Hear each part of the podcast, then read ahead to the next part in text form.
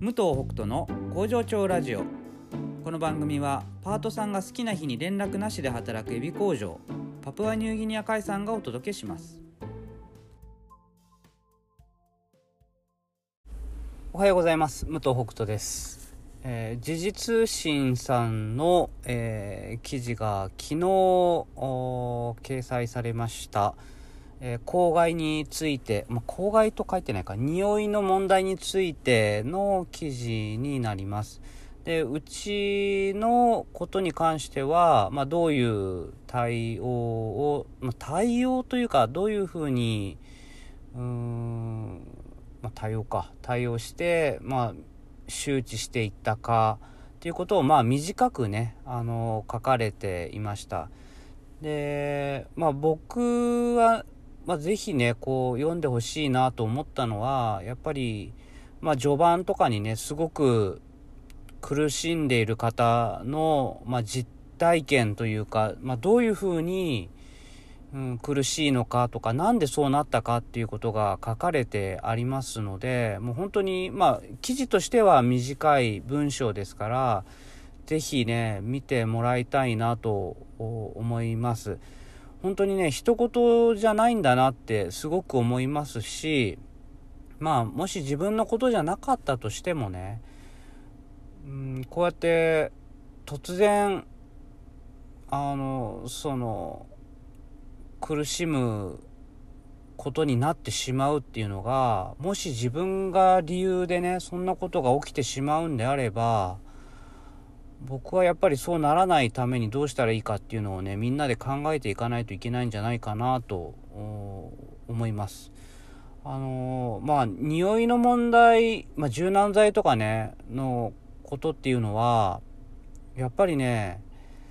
まあこれ昨日ツイッターにも書いたんですけどもう本当にねもう12年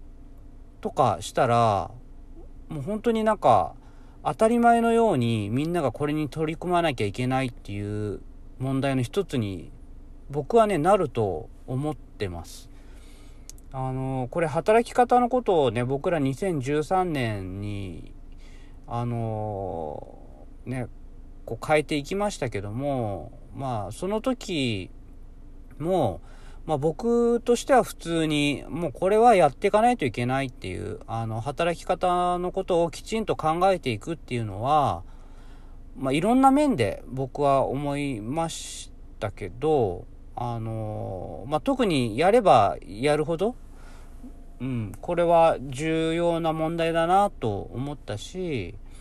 うん、それとねまあそれ以上にかなあの公害の問題については本当にね、うん、どこにいてもなんでね、あの、家にいたって、もしかしたら窓開けたら、ね、隣の家の人の柔軟剤の匂いであったりとか、まあマンションだったらなおさらね、そういったこともあるだろうし、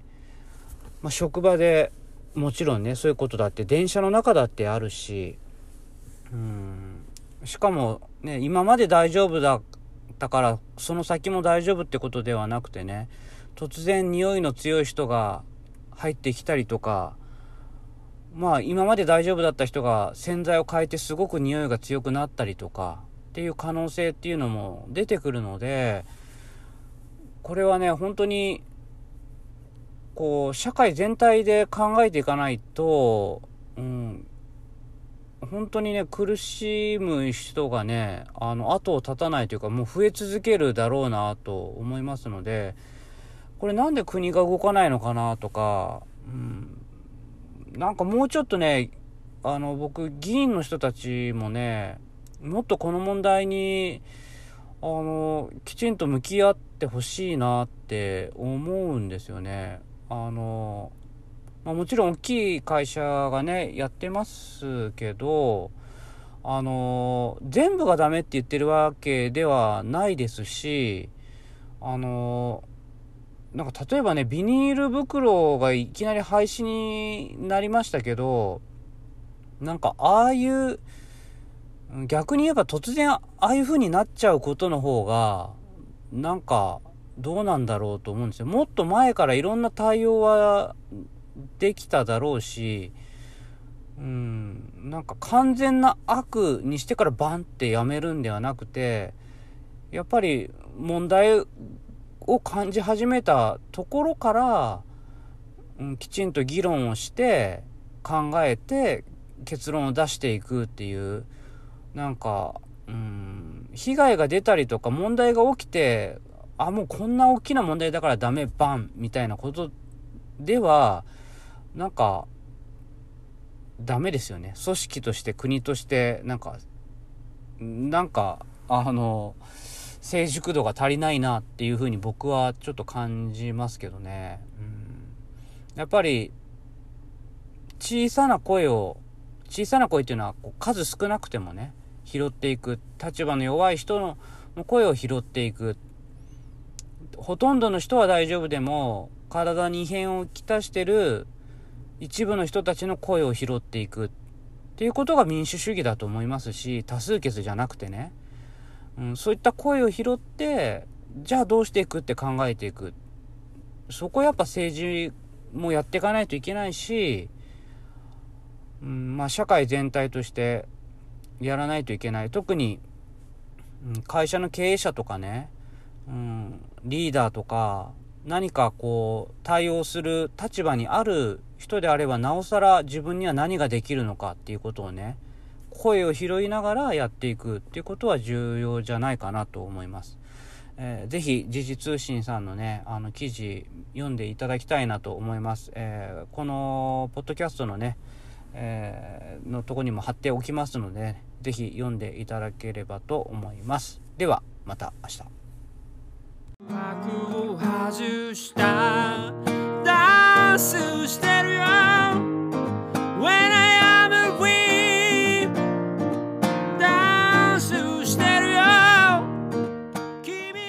全てに意味があった。